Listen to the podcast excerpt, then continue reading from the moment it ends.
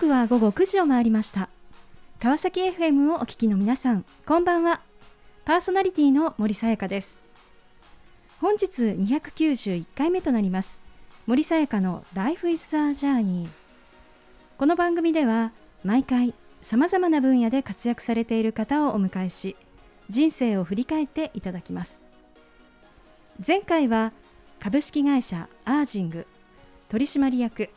小林学さんにご出演いただきました。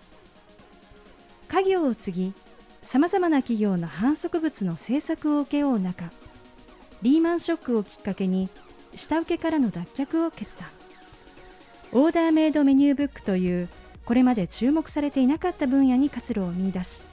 地道な営業を続け道を切り開いてこられた小林さん恩子知心というメッセージをいただきました。今回も素敵なゲストをお迎えしお話を伺っていきたいと思います。この番組は人と技術の力で驚きあふれる世界を株式会社ワンワールドの提供でお送りします。さあそれでは本日のゲストをご紹介いたしましょう。ブルーグラフィー株式会社代表取締役社長兼 CEO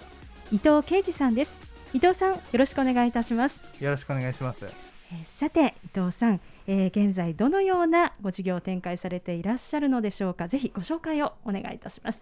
ありがとうございます。ブルーグラフィーの伊藤と申します。現在ですねあの新規事業の立ち上げだったりとかプロダクトマネジメントのあのコンサルティングあのサポートをしながら、まあ、自らの事業をあの立ち上げる準備をしているようなところですあのこう新規事業そしてあの自らのご事業の、ね、ご準備ということですがあのどんなご事業なのかあの多分全貌はね 明かせないかもしれませんが何かちょっとこうキーワードといいましょうか。なんかどんなことなんでしょうか？そうですね、えっと、いくつかのアイディアがあって、はい、あの検証しているところなんですけれども、まあ、今注目している領域はあの Web3 という言われている領域で、まあ、その中でと今までにないですね中央ではなく分散されているようなあの仕組みの中で新しいサービスを立ち上げるっていうようなことを今あの準備しているようなところです。新しいこう概念ですよね。なんかこう自由でこう解放していくような そう、ね、まあ、そういう、ね、こうイメージがありますが、まあ、まさにその最先端の部分を、まあ、今ちょうどご準備されていると。そうですね。ことなんですね。はい。早く見てみたいな。ところではありますが、はい、えー、ぜひですね、あのー、まあ、さんが、まあ、なぜですねあの今こうご独立をされてその道を歩まれているのかあのこれまでを振り返りながらいろいろ話を伺っていきたいと思います。はい、ありがとうございます。えー、さてあの伊藤さんあの実はもともとえっ、と芸術工学という分野であの学生時代学ばれたそうですね。そうですね、うん、これ芸術工学って私ちょっと初めて聞くんですが一体こうどんなこう分野なんでしょうか？そうですね。といわゆる美術大学っていうと芸術もしくはデザインを学ぶところだと思うんですけども、はい、その芸術っていう部分と、まあ、工学っていうような融合させることによって、うんまあ、本当に絵を描くとかものを作るだけではなく、まあ、工学的なあの要素を取り入れて、まあ、新しいあの価値を創造していくっていうことをチャレンジする新しいジャンルの学部ですね。へでもなぜですねそういったこう学部に入ろうというふうに思われたんですか？そうですね。高校時代の時からあの、まあ、一部のですね、まあ、絵はうまくなかったんですけど、まあ、一部のあのクラスの中で、はい、まあ、すごくこう絵を描いてたりとかものを作ってる時に面白いなと、のめり込むような部分があったので、うん、まあ、自分にとってそれが向いているんじゃないかっていうところで、うん、ただどうしても絵を描くだけだと、あまり実はうまくないので、はい、あの単純に美大っていうよりかはそれとあの実際にこうあれですねあの美術の部分と新しいこう工学を掛け合わせることによって、まあ、どちらかというと新しいデザインができたりとか新しいものを作れるみたいなことがやれることを学べるかなと思って行こうと決めました。ちなみに今もこう絵を描かれてることってあるんですか？そうですね。絵を直接描くことはちょっとあんまり、ね、まあ、たまにねやったりはするんですけど、あんまなくて、どちらかというと今はそうサービス作りのためのプロトタイプとか、あとはあれフレームワークとかコンテコンテ書いたりみたいなことはよくしますけどね、じゃあビジネスデザインっていう。そうですね。本当に上手に作るのはやっぱデザイナーさんに任せた方が 私は違うのでいいのかなと思います。ええー、でもそうしたこう新しい分野でですねこう学びを得て、えー、そしてですねあのこう進まれた道っていうのはどんな道だったんでしょうか？そうですね、えっと、その後あれですね並行してあの大学時代にあの途上国支援の NP の活動をしていたので、はい、まあ、デザインをやりながら、まあ、その道ではなく、うん、その国際協力と言われてるあのジャンルに飛び込みたいなと思って、うん、大学院であの、はい、国際開発学研究科というところがあったのでそこにあの行くことにしました。うんまたこう全然違うこう分野ということですよね。うん、そうですね。うん、えー、じゃあそうした大学院でまあ学ばれてですね。でいよいよまあ社会人として、えー、キャリアスタートということですが、あの入られたのがソニーということなんですね。はいうん、ここはあの一体こうなぜこのソニーというふうにこう入ろうというふうに思われたんですか？そうですね。そのまま国際協力の世界であのお仕事をする選択肢もあったんですけれども、はい、どちらかというとやりながらですね、まあ、パブリックセクターっていうよりかは民間企業で働いていきたいっていう思いが強くなった部分があって、その時に3つあの結構私の中でキーワードがあってですね、はい、まあ、グローバルで活躍している企業か、うんあとは本社が日本にあるかどうかっていうところと、3つ目があの私のそのキャリア的にもそうなんですけど、はい、デザインに力を入れてるかどうか、はい、みたいなところで選んだ時にですねあんまり企業がなくてですね、まあ、ソニーは実はジャストフィットだったということもあって、はい、まあ、運よくあの合格もしたので入社したというような経緯です。当時こう入社された時のソニーってなんかこうどういうこう時代だったんですか？そうですね、はい、今はもうね利益とか売り上げすごいって言われてますけど当時まだまだあまり業績が良くなくてですね、えーまあ、逆に言うと入社決めたっていうふうにあの恩師に言ったらですね怒られたりとか、えー、なんであんなとこに行くんだみたいなこと 言われたりような時代でしたね、まあ親とかは結構有名な会社だと喜ぶと喜んではいたんですけど、はい。えー、まあ、なんであんなとこに行くんだみたいなことは言われたりはしましたね。なんで業績がこう上がる手前のところまだ株価がまあかなり低かった頃かなとは思います。はいえー、でもそしてこう入られてあのどんな仕事からこうスタートされたんですか？そうですね。最初はあの研修の後にですね、はい、あの営業に出されましてあの当時で言うととあの本当に家電量販店にこう車で行って営業して、一緒に売るみたいな、そういうことをやっていましたね。群馬県に私はいた2年間、はい、まずはその現場を知ろうというところで、外に出されたというような感じでしたね。なんかこう今のね伊藤さんだとこうやっぱり新規事業のねもうすごい本当プロフェッショナルってこうイメージがありますけれどもでもこう営業をご経験されてたんですね。そうですね。ただやっぱり今思うと、うん、その現場で何が起きてるかっていうと、うん、一般のお客さんやっぱ来てユーザーと対面して、はい、議論しながら買っていただくみたいなところの原体験はあるので。はいまあ、本当に上流で議論するのではなくて、うん、まあ、本当に現場でいろんなことが起こっていてそこに答えがあることが多いので、うん、まあ、本当大変だったんですけど、えー、そういう経験ができたっていうのはかなり貴重だったかなと思います。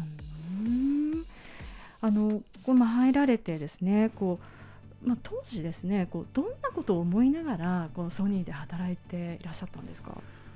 そうですね。でやっぱり私もソニーさっき言ったみたいに海外であの事業を展開しているっていう部分があるので、うん。はい、まあ、海外マーケティングだったりとかあと海外に実際行って、あの働くみたいなことをやりたいと思っていたので、えー、あのそのためにやっぱりあの今やっているところの事業の結果を出さなきゃいけないと、はい、結果も出てないのにリクエストもできないと思うので、まだ本当に結果を出そうっていうところで、はい、本当売上とか利益を上げることに躍起になって、えー、まあ結果的に幸いねあの数字がある程度出たんですけれども、かなりそこに本当フォーカスして自分の中では集中してやっていったというような形です。ね。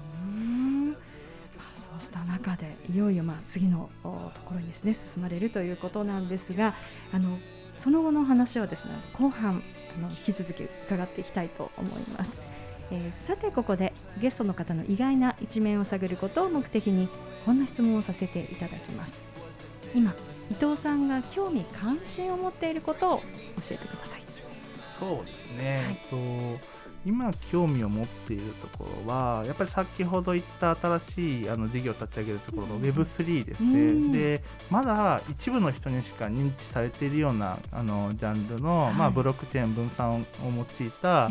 の業界というかジャンルではあるんですけど、はい、それがここ多分数年で世の中に広がってくるんですね。で徐々に今そのアプリケーション、まあ、スマホのアプリが出てきたりとか、はい。まあ、来年に実はその Web3 と言われているところの主体が作ってスマートフォンが発売されるみたいな話実はあるんですけど、えー徐々に徐々うん。に一般の方々に落ちていくっていうのがちょうど今なんですよね。その中でどんなこうサービスがやっぱ受け入れられるんだろうかとかどんなものがあることによってもっと社会が良くなるんだろうかっていうところにすごく興味があって、うん。また結構難しいので、ええまあ、日々勉強しながら、もうそれに今のめり込んで、うんまあ、あの日々あの勉強してそれをアウトプットするみたいなことをやっていますね。ちなみになんか今それをこう見るためになんかこう注目してなんか見ていらっしゃるなんか追っていらっしゃるものとか何かおありなんですか？まあ、今あのあのちょうどあのいろんなねジャンルが出てきてるんですけど、はいちょっと今話題になっているあの、あのステプンって言われてる歩くと稼げるみたいな実はあってねええご存知ですかね、はい。みたいなものとかもちょっとトライしてみて、まあ、なかなか価格が上がって暴落して損してる方もいるので、はい。まあ多分それであの損害を受けてる方もいると思うんですけど、うん非常に裏側のそのトークノミックスって言われている、はそのサービスの設計ですええね、みたいなところがとてもよくできていると言われていて、まあ、ただそのサービスの設計とただユーザーとどうやってそれを新もっと良くしていくかみたいなところがまだ不完全なところがあるので、はいそういう新しいそのいろんなで出てきたものを取り入れながらじゃあ自分は何やるんだみたいなことを今すごく考えているようなところです。面白いですね。ありがとうございます。さあそれではここで一曲お届けしましょう。グリフィンエリー・デュエで「タイミーダウン」。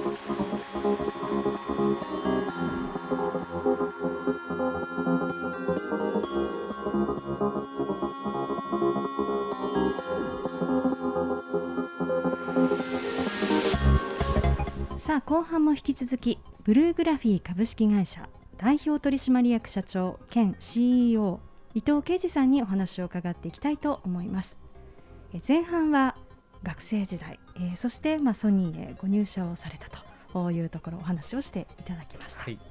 でまあ、海外へのこう、まあ、思いというものをこうお持ちだったということなんですがあのちょうどこう30歳前後の頃にあの一つですねキャリアのこう、まあ、選択というところがあったということなんですが一体どんなことがあったんでしょうか？はい。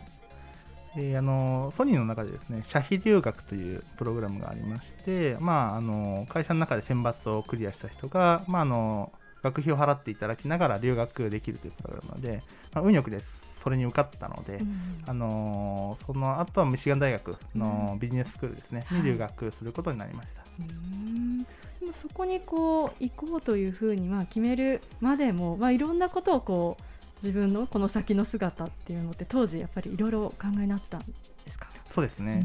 でやっぱりまあ仕事をしながらですええ。ね、まあ、やっているだけだとなかなかこう体系的にあの会社とかですねサービスの作り方っていうのが学べないなって思ってるところがあるので日々のこう、ね、こう事務作業とかも多いですし、はい。まあ、それやっぱりこうあのまんべんなくですねあの経営とはビジネスとは何かっていうふうに学びたいっていう意思がうん。あったので、まあ、ビジネススクールはそれが最適だなと思ったので行きたいなと思いました。あのミシガン大学でこう、まあ、いろんな方にもお会いしていろんなことを学ばれたと思うんですけれどもなんかこう一番こうそこでのこうご経験で印象に残っていることってどんなことですか、そうですね、えっとミシガン大学のビジネススクールは特徴的なのはですね、えっと、マップっていうプログラムがあって、うん。学んだことを生かして、そのプログラムの授業の中でですね、あの時間をちょっと取って、あの特定の企業にコンサルティングを実地でするっていう実はプログラムがあってですね、はいちょうど私はミシガン大学でミシガン州にええ。あの五大湖の近くのところにいたんですけど、あのボストンのですね、うん。あのスタートアップに、まあ、数ヶ月張り付いて、まあ、彼らのストラテジーを一緒に作るみたいなことを経験したっていうのは非常に面白かったですね。へー面白いですね、はい。実際にやるんですね。そうなんですよ。で、まあ、あのその場合はあのき企業側は、うん。まあ、コストなく、はい。経費だけ払ってくれある。ー。はいやつみたいな形で、うん。まあ、できるだけあのあんまりお金かからずに、まあ、我々は授業の一環でその学んだことをそのまま生かす。はい。ちょうどアメリカの会社だったので日本戦日日本進出の戦略を立ててあげるみたいなところで、ええまあ、あとは日本人だけじゃなくて何人か、うん。あの日本人とあとはあの海外のメンバーと一緒にそこの戦略を立てるみたいなことをやっていました、ね。すごい経験ですね。面白かったですね。うーん。えーじゃあそこでまあご経験もして学ばれてそしてまあ帰国をされるということなんですね。そね。えーそしてそこからあのまた新たなまあ部署にここう行かれるということなんですが一体どんなところだったんでしょうか？そうですね。でソニーの新規事業の立ち上げるっていうような部署でして、はい。まあ、当時の平井社長の直下の,、えあの10人ぐらいのチームだったんですけど、へーまあ、ソニーの中で眠っている、まうん。あ、あの基礎技術あの、は R&D のあの研究開発のいろんな技術とか、あはい。の要素があってですね、うん。まあ、それを、まあ、新しいコンセプトにしてうん。実際サービス作って、あの発売していくってところをやるようなチームでした。へえ。そういうこう基礎技術っていうのはやっぱり結構たくさんあるものなんですか？そうですね。で、まあ、ソニーもやっぱり R&D に力を入れてるってことがあって、非常に多くあるんですね。へただそれがなかなか実際の社会に対して活用されるようなところに、まあ、なかなかいかない出口がないっていうのが問題になっているのえで、まあ、それを、まあ、その中でもまあいくつかもちろんあの選ばせていただくんですけど、うん。実際にサービスとして、まあ、この技術を使ってこのサービスを作ると世の中にこういう価値が生めるんじゃないかってところをもう考えてでしっかり世の中に発売していくうん。プロトタイプを作るだけだとあんまり良くなくてですね、はい。まあ、それではなくて本当に発売版を持っていくっていうところをミッションにあのやっていたというところでした。うん。あのこう新規事業ってこうやっぱりそのをあの確立していくのってやっぱりすごくこう大変そうなこうイメージがあるんですけれども、なんかそのお結構こう難しかった点ってどんなところですか？そうですね。あの本当にですねうまくいくかどうかわからないっていうのが本当に最も難しいところで、はいええ実際にまああの本当に世の中でうまくいったっていうより、まあ、うんスタートアップでも大手企業もそうなんですけど、はい。ものって、まあ、初期は大体批判されてるんですよ。うん。でその批判が当てにならないっていうのが非常に難しいところで、うん。だから始めた時にこれがうまくいくかっていうのは世の中誰もわからないんだけどただ自分は本当にいけるって信じられて、成功するまでやり続けられるかどうかっていうのがちょっと矛盾する部分なんですけど非常に難しいところですうね。んいや確かにむ 難しいとこですよね。本当に難しいですね。でもなんかそういった中でこうやっぱりこう大きな組織の中で新規事業をこううまく確立をしていくためにはあのどんな点が大事だというふうに思いますか？はいあのそういう意味だと、まあ、大きな企業の中では、ええ。ある程度やっぱり中長期目線で、はい。まあ、あのチームと予算が確保できているかっていうところが、うん。まずは大事ですね、うん。まあ、半年とかで辞めてしまうと、ええ。本当準備だけで終わってしまうし、はい。1年でも短いぐらいですうね、ん。やっぱり成功するまでやっぱり時間がかかるので、それが確保できていること、はい。ただやっぱりそれだけでも不十分なので、うん。その中でどれぐらい試行錯誤できるか仮説検証してやっぱはいりユーザーにできるプロトタイプを作って、ええまあ、実際にその検証していくことっていうのの回数をどれだけスピーディーに回せるかっていうところが極めて重要になってくるかなと思います。そういったところなんですね。でもこうあの伊藤さんこう新規事業でご担当されている中であのこう世にこう生み出されたこうプロダクトといいますとどどんなものがあったんですか？そうですね。当時、あの3年ぐらいで3つ出したんですけど、はい。その中で一番あの私の中で思い入れるのがグラスサウンドスピーカーというもので、はい。まあ、ちょうどの丸丸型のガラス筒みたいなところが実はスピーカーになっていて、はい。まあ、そこにを下からこうあるアクチュエーターっていう細かく振動するあの部品でですね、叩くことによってすごくこう透明感があって、うん。まあまさに人が目の前で喋ってるかのような音が出せるっていうこう技術があったので、それをプロダクトとして発売したってところが思い入れがあるところです。ちょっとこうねあのインテリアにもなるようなね。ちょっとおしゃれなね。おっしゃる通りですね。あそうしたこう、ね、立ち上げもご経験もされた中でですね、えー実はあの伊藤さんはスタートアップへのこう道というところにあの進まれたということなんですけれども、それはなぜですねそういった選択をされたんですか？そうですね。で当時やっぱりソニーの中で新しい事業をできるっていうのは恵まれてはいたんですけど、はい。逆に言うと、まあ、大きい会社だからこそできないこととかあったりとか、あとはですねどちらかというと私というよりかは、まあ、ソニーの私みたいな形でやっぱり接することが多いので、まあ、私のある意味その時わがままかもしれないですけどもう少しですねその大きなものを背負わずに本当に裸一貫で、まあ、新しい事業を起こすみたいなことがやりたいなっていう意志が強くなってきたので、まあ、スタートアップに転職してみたいと思うようになりました。うん。でそこで入られたのがあの孫チャンネルのあの近く。そうですね。ですね。あのこの番組でも実は近くのね梶原さんにあのご出演も いただいているんですが、あの近くに入られたそのなんかこう魅力と言いましょうか惹かれた部分ってどんなところだったんですか？はいあの近くが提供している孫チャンネルというプロダクトはですね、まあ、初め見たときにですね、あの本当にあのターゲットユーザーにです、ね、刺さってたというか、うん、もう本当に望まれるようなものになっていて逆に言うとこれがないともう本当に生活困ってしまうみたいなところまで、まあ、とてもよくこうターゲットユーザーのことを考え抜かれたプロダクトだったんですね。えー、でまあ、ちょっと結構シニアの方々とかもユーザーにいるんですけど、うん、まあ、場合によっておじいちゃんおばあちゃんこれ見たら泣いちゃうみたいな 方もいて、はい、ここまでユーザーに刺さってるプロダクトってなかなかないなと思ってですね、まあ、あのまず刺さっていることがすごく重要で、はい、まあ、それであれば今後広げていくっていう可能性も全然あるんじゃないかっていうところで、はい、まあ、まだ立ち上げ初期っていうこともあったんで、えー、飛び込んでみようかなと思うようになりました。伊藤さんは、ね、そのご事業のもう本当に立ち上げも拡大のところをまさにあのご前線であのされていたと思いますがこの大企業とやっぱりスタートアップの新規事業の立ち上げ両方をこうご経験されている中で、はい、あの大企業スタートアップこの新規事業立ち上げの違いってどんなところにこう感じますか、はい、あのたくさんあるんですけど、はい、主要なところでやっぱりスピード感は全然違うかなと思います。うん、でまあ、スタートアップだと少人数である意味こう、まあ、若干グレーなところも出てくるんですけど、どんどんどんどん新しいことを本当にユーザーにのことを見ながら、あのできると。いうところですね。どうしても大手企業の場合は、まあ、既存のルールがあったりとか、はい、既存の大きな事業があるのでそれをケアしながら進めなきゃいけない、えー、あと承認のやっぱりプロセスがあったりとかするので、はい、まあ、それはコンプライアンスとかあの会社としては必要なことなので仕方がないんですけど、まあ、そこは正直言うと圧倒的に違うのかなと思います。でまあ、ただ一方あの予算でいうと全然、ね、規模が違ったりとか、はいまあ、スタートアップは逆に言うとうまくなかなかいかないと潰れてしまうんですけど大企業は予算が取れていったりとか、逆に言うとその新企業が潰れてもその方たちは別にあの職をなくさないので、まあ、そういう中でどんどんチャレンジができるっていう予算もあったりとかします、さあ、えー、この番組ではゲストの皆さんに必ずお聞きしている質問があります。伊藤さんにもお伺いさせていただきます。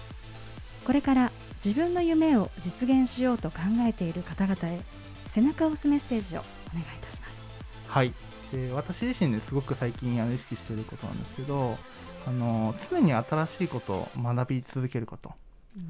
そしてあのいい意味で今まで学んだことを忘れること。アンラーンですね。っていうのがすごく重要だと思っていて、はい、本当に今後目まぐるしくどんどんどんどん社会が変わっていく中で今までの経験が使えない逆にあることによってマイナスに働くってことが増えてきてるなっていうふうに感じます。なので、まあ、特に、まあ、新しいことを挑戦するとか新企業を立ち上げたい、まあ、スタートアップやる方もそうなんですけど今までの自己あの思考とか経験にいかにとらわれずにどんどんどんどん学んでいけるかっていうところが、まあ、極めて重要になってくるのかなと思うので、あのそれを意識しながらぜひチャレンジいただけるといいかなと思います素敵なメッセージをありがとうございました。ということで本日は改めましてブルーグラフィー株式会社代表取締役社長兼 CEO 伊藤啓二さんにご登場いただきました。伊藤さんありがとうございました。ありがとうございました。さあそれでは最後にもう一曲お届けしましょう。カーリー・レイ・ジェプセンでウェスタン・ウィンド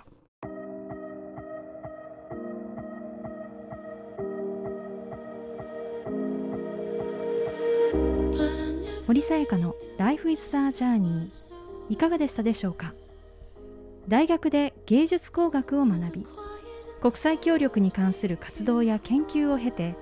ソニーそして近くと大企業スタートアップの両方で新規事業の立ち上げを経験し独立して現在。テクノロジーを軸に今までにないものをゼロから立ち上げさまざまな事業を生み出そうと取り組まれているブルーグラフィー伊藤さん。アンラーン。これからの時代今までの知識や経験があることが逆にブレーキになる可能性がある。忙しい日々を送る中ほんの少しでも異なる分野に触れてみる。若い世代の方と接してみる時間を作っていくことが大切ではないかと思いました。注目されている Web3 の世界。今まさに新たなものが生まれる幕開けの時。伊藤さんが世に生み出すプロダクトが楽しみです。次回はどんな素敵なゲストの方が来てくださるでしょうか。来週もまたこの時間にお会いしましょう。今日も一日お疲れ様でした。おやすみなさい。